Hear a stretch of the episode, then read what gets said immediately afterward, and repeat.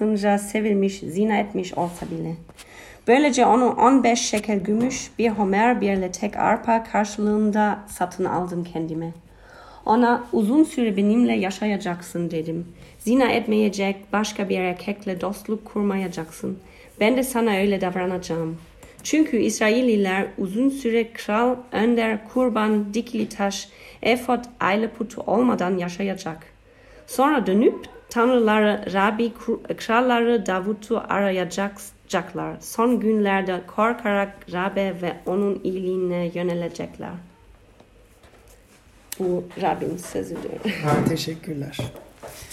Evet, aslında bugün kendimizi çok başka yerde tahmin etmiştik. Ee, Altıntepe Kilisesi'nde tahmin etmiştik ve e, orada e, hem varış haftaların başlangıcını kutlayacaktık. E, dört tane mumun ilkini yakarak Noel bayramına hazırlık. Hem de Özgür ve Alice'nin vedalaşmasını kutlayacaktık. Maalesef Zoom üzere oluyor çevremizdeki hasta vakalar arttığı için e, ve e, e, Yılmaz için dua edebiliriz. Onun e, böbrek ağrıları var. Belki e, tapınmayı bitirmeden sona doğru e, için dua edebiliriz. O da hasta. E, yani e, etrafımıza iyi dikkat edelim. Kimin için dua edebileceğimizi, dua etmeyeceğimiz. Evet, e, yeni bir seriyle başlıyoruz. İsa ve Peygamberler serisine. Biliyorsunuz son serimiz pratik hayattı ve yeni aitteydik. Yeni antlaşmadaydık. Paulus'un mektuplarındaydık. Ve bizim geleneğimiz olduğu gibi biz yeni ayetten sonra eski ayete geçiyoruz. Bir denge dengeli bir ilerlemesi olsun diye. Ve e, bilmiyorum Tevrat ve Zebur'dan e, tüm peygamberler Mesih'in gelişinden kehanet ettiler. Hiç e, okuduğunuzda fark ettiniz mi, gözünüzü çekti mi bilmiyorum. Hatta İslam'da da hadislerde bir Mesih inancı var. E, o başka bir konu ama var. Ve bizim inancımıza göre bu e, Mesih elbette İsa. E, ve Noel'de yani aralığın 24'ünde e, onun doğuşunu kutluyoruz. Ve önümüzdeki haftalarda bir yandan Mesih'in bu varışını, doğuşunu anmak istiyoruz. Bir yandan da hala beklediğimiz İsa'nın ikinci gelişini hatırlıyoruz. Ee, ve böyle eski ayetteki peygamberleri dönüyoruz ve onlara bakıyoruz. Mesih hakkında bize neler öğretiyorlar? Mesih hakkında neler kehanet etmişler? Ve biz bizim için bugün e, bu kehanet edilen şeyler nasıl faydası olabilir hayatımızda? Hangi e, katkıda bulunabilir? Hoşea peygamberi e, kendi berbat evliliğinden yazarak gelecek Mesih'ten bahsediyor ve bize gelecek Mesih'ten öğretiyor. Ve belki bunu duyduğunuzda bunu bayağı acayip ve garip bulabilirsiniz ve evet e, biraz öyle. Ama şöyle Tevrat ve Zebur ve İncil'de kullanılan bir simge ve bir benzetme ve hatta bir teolog şöyle dedi. Hoşea 3 dedi. Kutsal kitaptaki en muhteşem bölüm dedi. Bu arada kamera burada ama ben buraya bakıyorum. Biraz ekrana bakayım, kameraya mı bakayım karıştırıyorum. Özür dilerim. Ve bunu anlamak için beraber bu metnin biraz içine dalalım. E, ve üç tane bakış açısı paylaşmak istiyorum sizinden. Birincisi bu. Tanrı ile ilişkimiz bir evlilik gibi. İkincisi Tanrı ile ilişkimiz kötü bir evlilik gibi.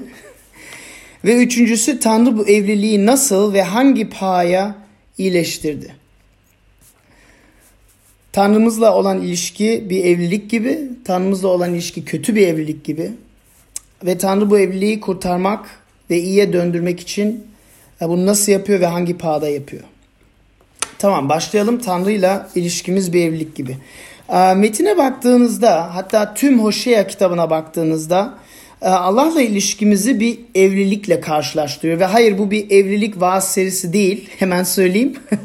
Ama kutsal kitap bu e, imgeyi, bu simgeyi kullanıyor, bu benzetmeyi kullanıyor ve biliyorum e, mesela birçok arkadaşımla konuştuğumda özellikle Türk e, kapsamında birçok arkadaşlarımla konuştuğumda e, gerçekten insanlar bunu acayip buluyor veya biraz ağır buluyor. Hatırlıyorum Uğur Hoca ile konuşmuştum. O da demişti ki ya vallahi Bilge demişti böyle şeyleri paylaşma bayağı Yani garip geliyor insanın kulağına. Yani bizim millete garip geliyor ama e, şöyle anlıyorum bir yandan ama öbür yandan e, kutsal kitapta yazılan ve kullanılan bir simge olduğu için açık bir şekilde bunun üzerine konuşmamız lazım. Ve evet bazı yanlış fikirler var. Onların üzerinde de konuşmamız lazım.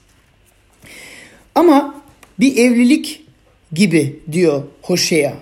Ee, ilk ayete bakarsanız e, Rab Hoşea'ya bir şeyler söylüyor. Diyor aslında okursanız diyor ki Rab bana söyle dedi diyor. İsraillerin başka ilahlara yönelmelerine, üzüm pestillerine gönül vermelerine karşın Rab onları nasıl seviyorsa sen de git o kadını sev. Ve burada kendini Hoşea'nın durumundan benzetiyor. Diyor ki sen nasıl evliysen diyor ben de öyleyim diyor.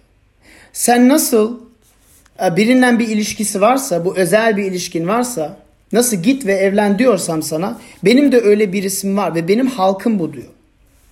Ve dediğim gibi Tevrat ve Zebur'daki ana temalardan birisi hatta bu bakış açısı, bu simge. Ve özellikle peygamberlerde bunu devamlı tekrarladığını görüyoruz. Ee, Ezekiel kitabında örneğin 16. bölümde okuyoruz veyahut Yeremia kitabında 2. ve 4. bölüm arasında bu geçiyor. Yeşaya kitabın tümü bundan dolu.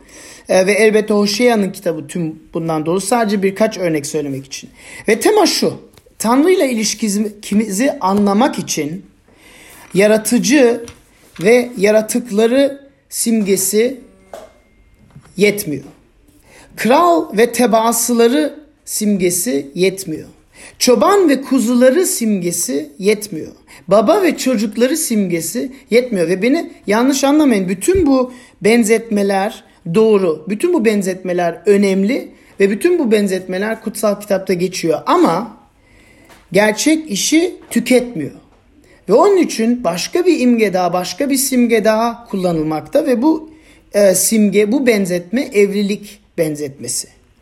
Ee, Rabbin bakış açısını daha iyi anlamak için bu e, benzetmeyi kavramamız lazım. Ve birkaç ayet sizin için örnek olarak paylaşıyorum. Bunu gö- göstermek için Yeşaya 54 Yeşaya'nın 54. bölümde Tanrı diyor ki korkma. Çünkü kocan seni yaratandır. Onun adı her şeye egemen Rab'dır. Yeşaya'nın 62. bölümde diyor ki çünkü Rab seni seviyor. Bir delikanlı bir kızla nasıl evlenirse, güvey gelinle nasıl sevinirse, Tanrın da seninle öyle sevinecek. Ve bu fikri biraz felsefi bakımdan yaklaşmaya bakın. Ne demek istiyor Tanrı bu metinlerle? Um, neden bunsuz Allah'ın bizimle amaçladığı ilişkiyi anlayamayız? Çünkü aslında söylemek istediği ona geliyor. Ve size üç tane sebep vermek istiyorum. Öncelik, samimiyet ve hayat değiştiren güç. Üç özetleyin. Öncelik, samimiyet ve hayatı değiştiren güç. Öncelik neden neden bahsediyorum? Bakın evlilik öncelik alan bir ilişkidir. Tüm insan ilişkilerinden en önemli ilişki evlilik ilişkisinde bulunur. Hem fikirsiniz herhalde bilmiyorum. Siz ne düşünüyorsunuz? Yani sadece bu önceliği tanırsak ve evlendiğimiz veya evli olduğumuz kişiye bu önceliği verirsek evliliğimiz, evliliğimiz güçlü olabilir.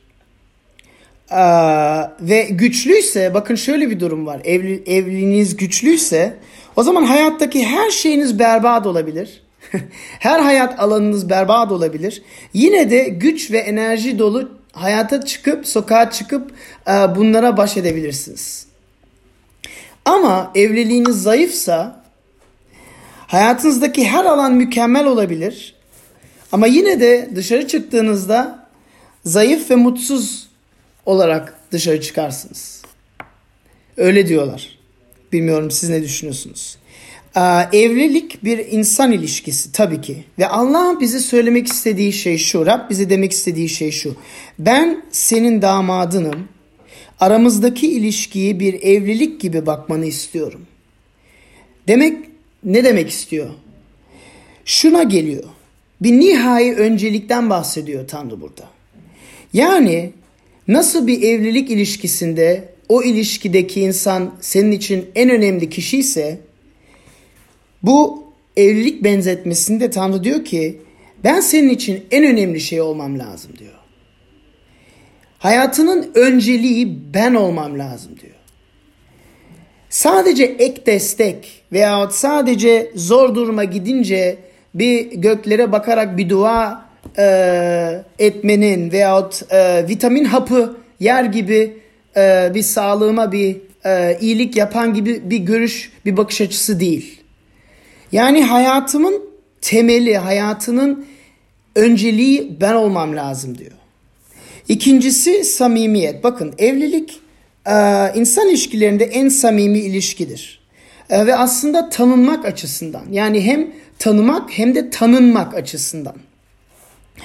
E, bakın anne babadan, dostlarınızdan, çocuklarınızdan, hatta kendinizden bile birçok şeyi saklayabilirsiniz.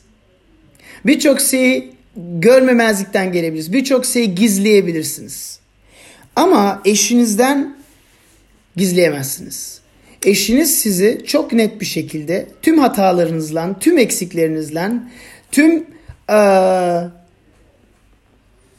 güzelliklerinizden de tabii ki ama bütün her şeyinizden görür. Saklanmak, gizlemek diye bir şey yok. Ve bu samimiyet demektir aslında değil mi? Ve Allah bunu hatırlar, hatırlarken şöyle bir şey demek ister. Beni uzaktan tanıman, beni resmi bilmen mümkün değil. Ben sadece bir teori değilim. Ben sadece bir fizik formülü gibi bir şey değilim. Hayatının her miliminde bulunmam gerek ve benden gizlediğin veya sakladığın hiçbir şey olamaz. Yani Rab diyor ki benim hakkımda öğrenerek değil aşkımı deneyimleyerek beni tanıyabilirsin diyor. Yani bu başka bir boyuta dokunuyor. Samimiyet boyutuna dokunuyor. Ve üçüncü özete geçerek hayat hayatı değiştirebilen güç.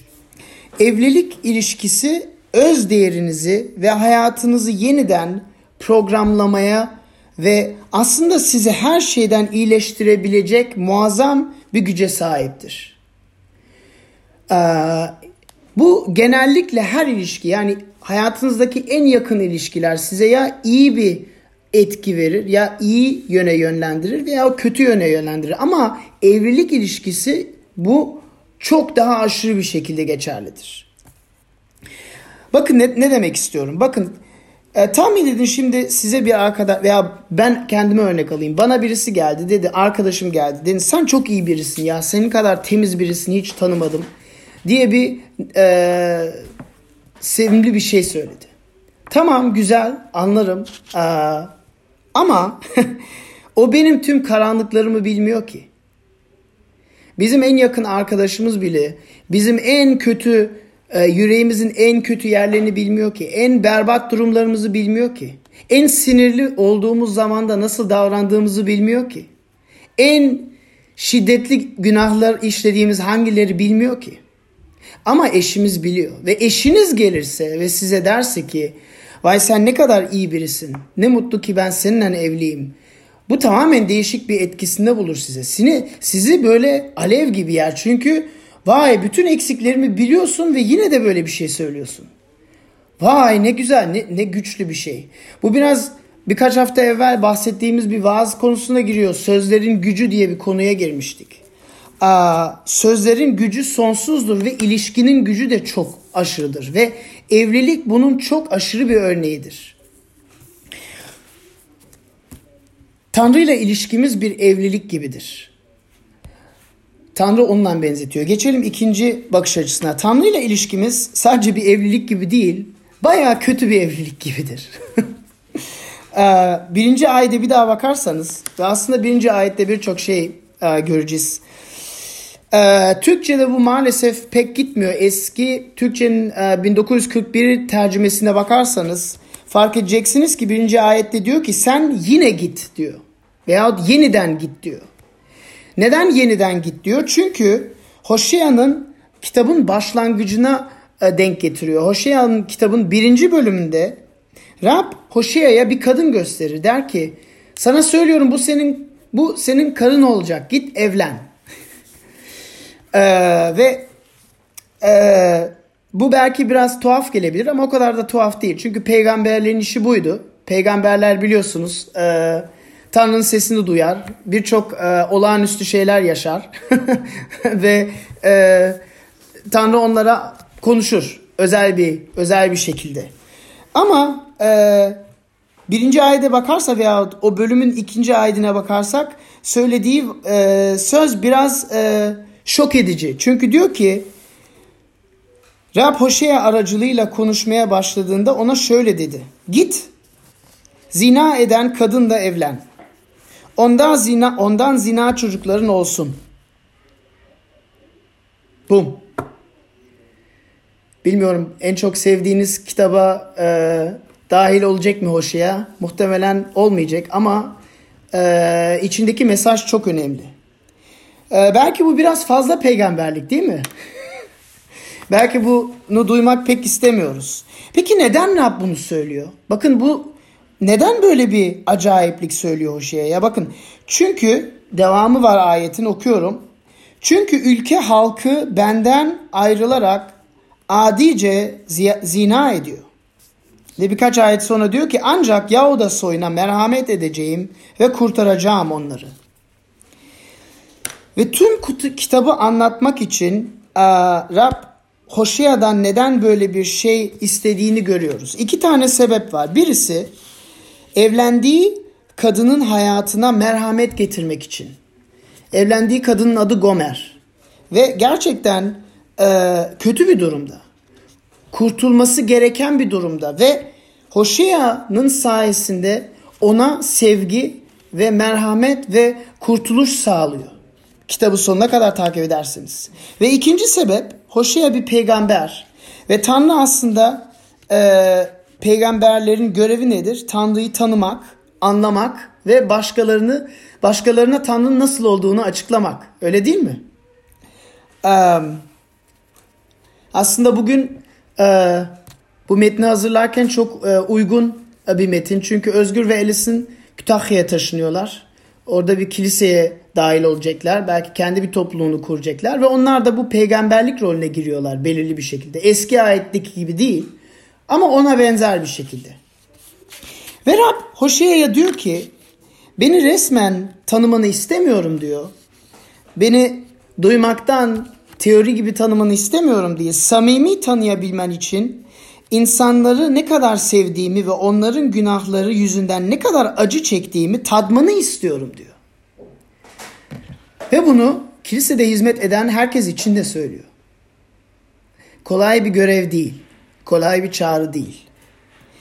Tanrı'yı anlayabilmek için onun bizim yüzümüzden nasıl acı çektiğini tadıp anlayabilmemiz gerek. Ve onun için Hoşeya'ya bu ağır çağrıyı veriyor. Diyor ki dünyada en çok sevdiğin kişinin sana dönüp ihanet etmesine sahip olma deneyimini yaşamadan insan doğasını anlayamazsın ve benim sevginin derinliğini de kavrayamazsın diyor. Ve bu bakın bu fikir çok derin bir fikir. Yani bunun üzerine e, yüzlerce sayfa dolan bir felsefe kitabını yazarız. 30 dakikalık bir vaazda bunun içine girmek mümkün değil. Ama bunun üzerine bir düşünün. Um, Rab diyor ki sen sağlam bir peygamber mi olmak istiyorsun? Sen mü- mükemmel bir vaiz mi olmak istiyorsun? İnsanlara hizmet mi etmek istiyorsun? İnsanların hayatına bir katkıda mı bulmak istiyorsun? Tamam.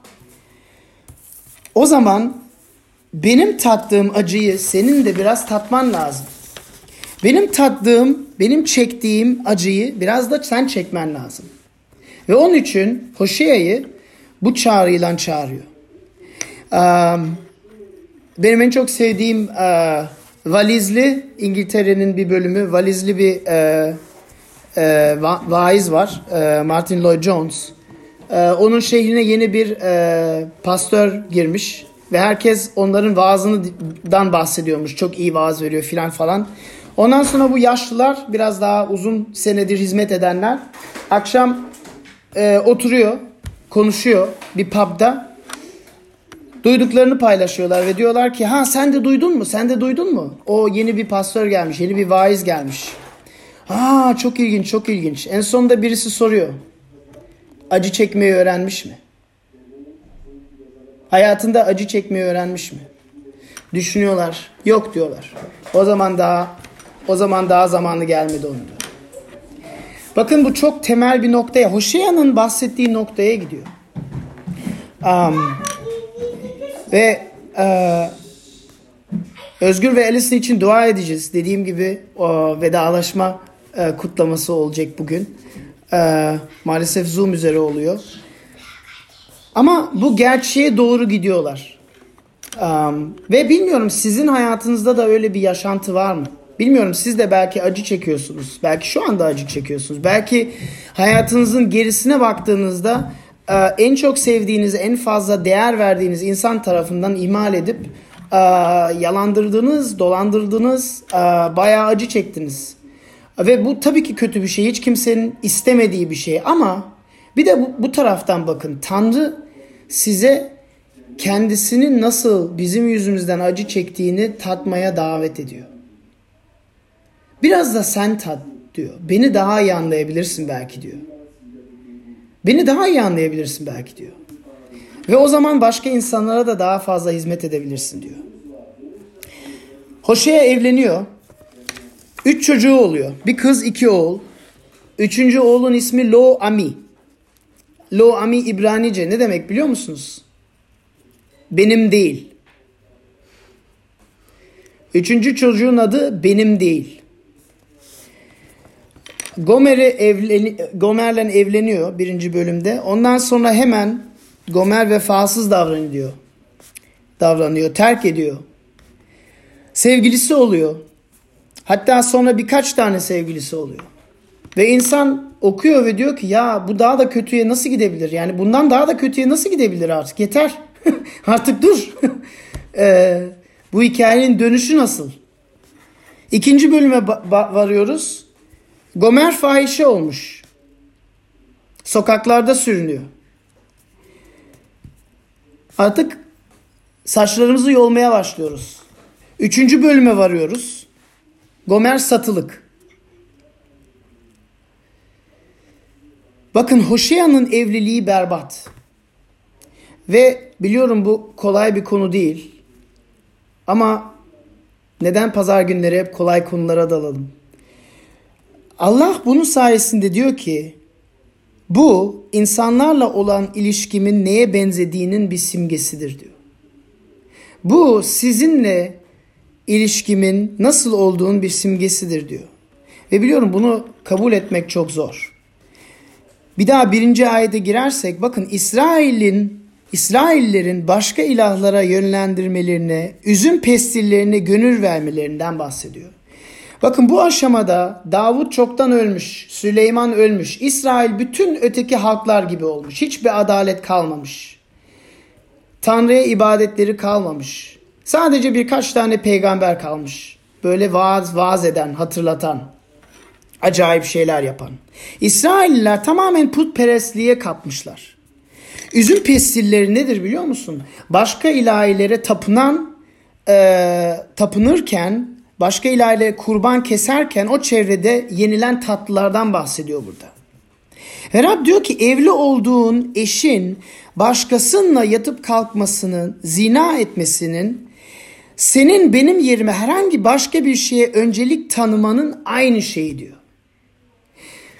Sen insan olarak yaratıcın, çobanın, kralın, baban, baba tanrın damadına öncelik vermeyip herhangi başka bir şeyi, hayatındaki başka bir şeyi seçip ona öncelik tanıman aynı bu şeye denk geliyor diyor.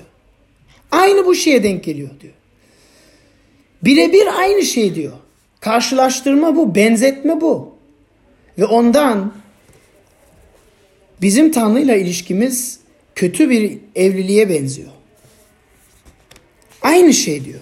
Ve eski ayetteki ana temalarından birisi bu baştan sonuna kadar devam ediyor. Bakın bize Allah hakkında iki şey anlatır bu. Tanrı'nın bunu vurgulaması bize iki şey gösteriyor. Bir, Bu simgeyi anlamadıkça bizim yanlış davranmalarımızın, bizim günah işlemelerimizin ciddiyetini ve berbatlığını anlamak mümkün değil.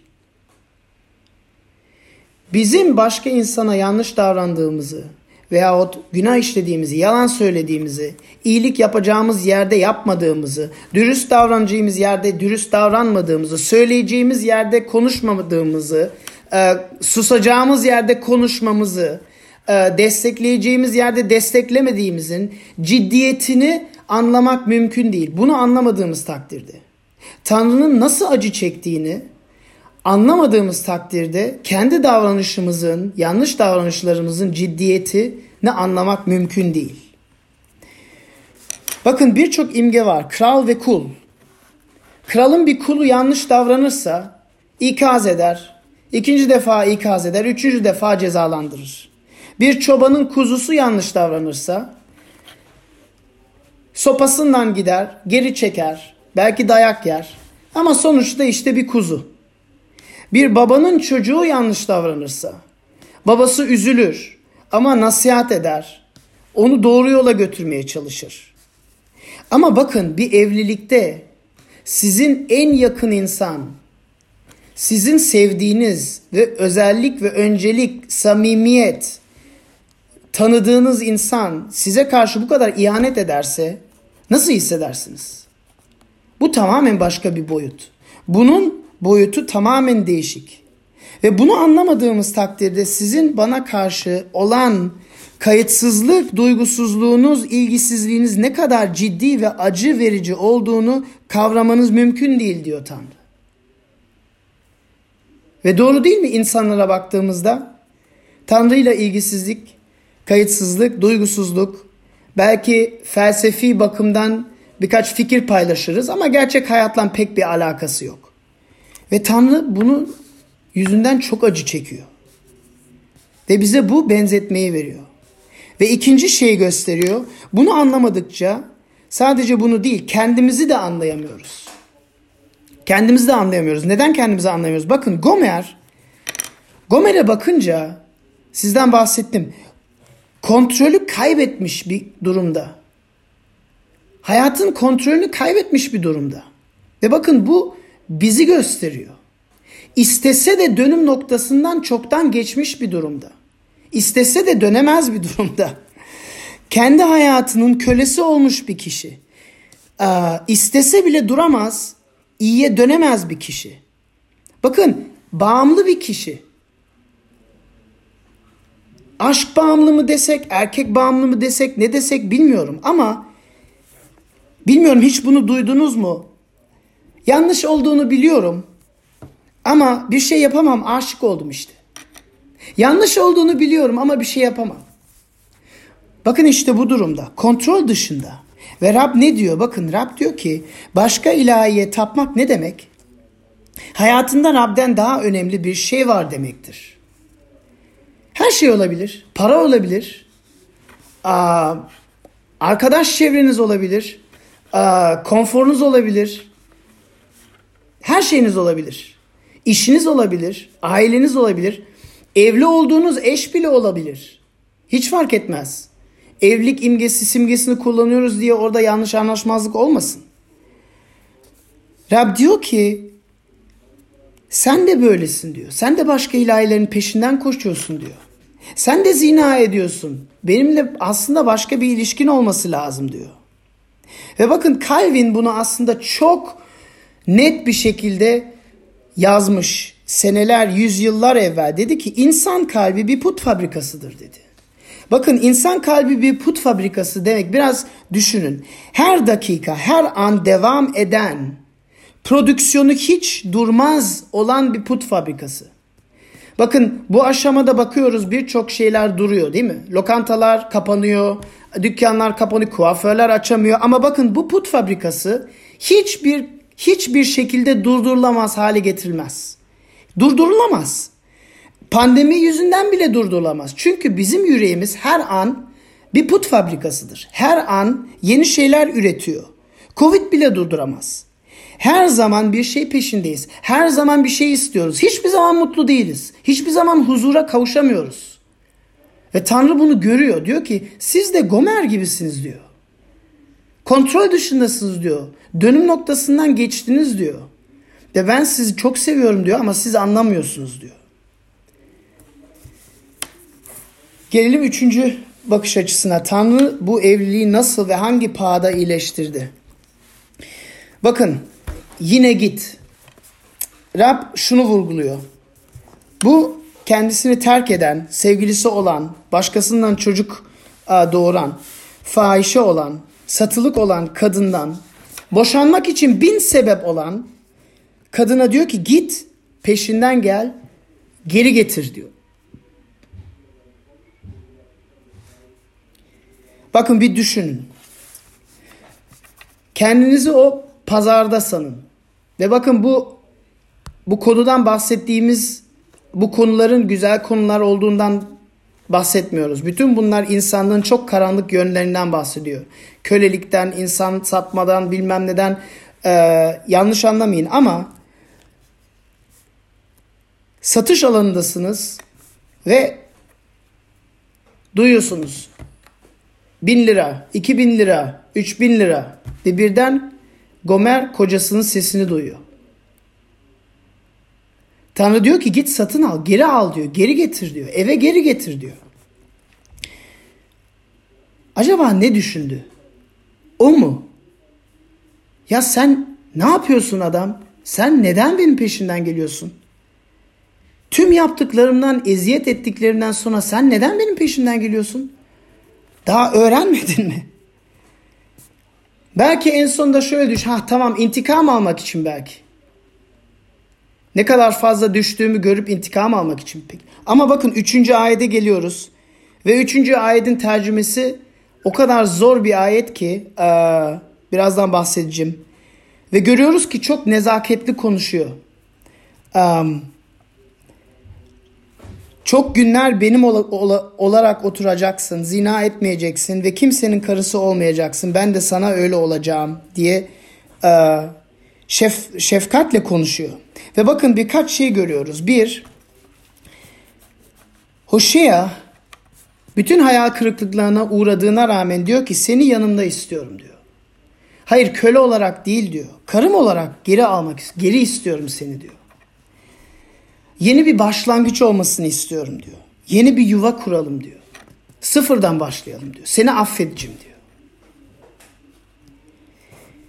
İkinci bir şey görüyoruz. Ve bu tercümede, Türk tercümesinde biraz kaybolabilir. Bir süre hiçbir erkeğin olmayacak diyor. Bakın yani tüm geçmişin acılarını hazmetmeleri gerekiyor. Tüm geçmişteki senelerin bağımlılıklarından kurtulabilmek için e, psikolojik, duygusal, bedensel, manevi bakış açısından önüne geçebilmek için bir süre sanki yeniden tanışır gibi yaklaşmaları lazım. Öyle anlayın. Ama en sonunda ben senin olacağım diyor Hoşea. Bakın o da ilginç. Sen benim olacaksın demiyor. Ben senin olacağım diyor. Kendisini vaat ediyor.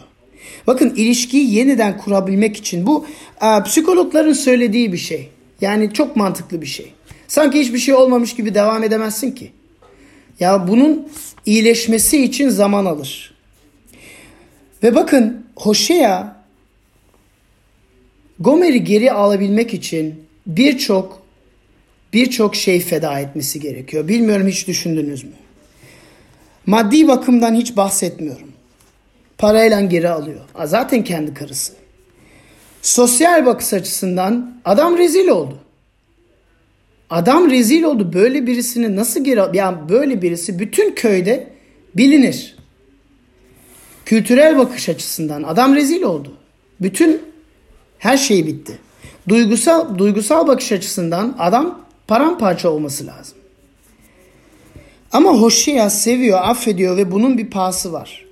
Peki bu Rab bize ne, ne göstermek istiyor?